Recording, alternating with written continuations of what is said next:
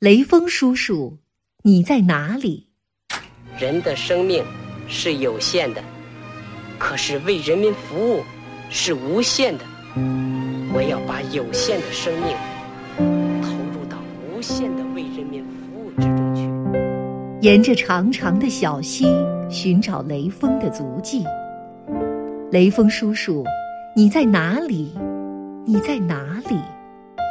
小溪说：“昨天他曾路过这里，抱着迷路的孩子，冒着蒙蒙的细雨。瞧，那泥泞路上的脚窝，就是他留下的足迹。顺着弯弯的小路寻找雷锋的足迹。雷锋叔叔，你在哪里？你在哪里？”小鹿说：“昨天，他曾路过这里，背着年迈的大娘，踏着路上的荆棘。瞧，那花瓣上晶莹的露珠，就是他洒下的汗滴。乘着温暖的春风，我们四处寻觅。啊，终于找到了，哪里需要献出爱心，雷锋叔叔。”就出现在哪里。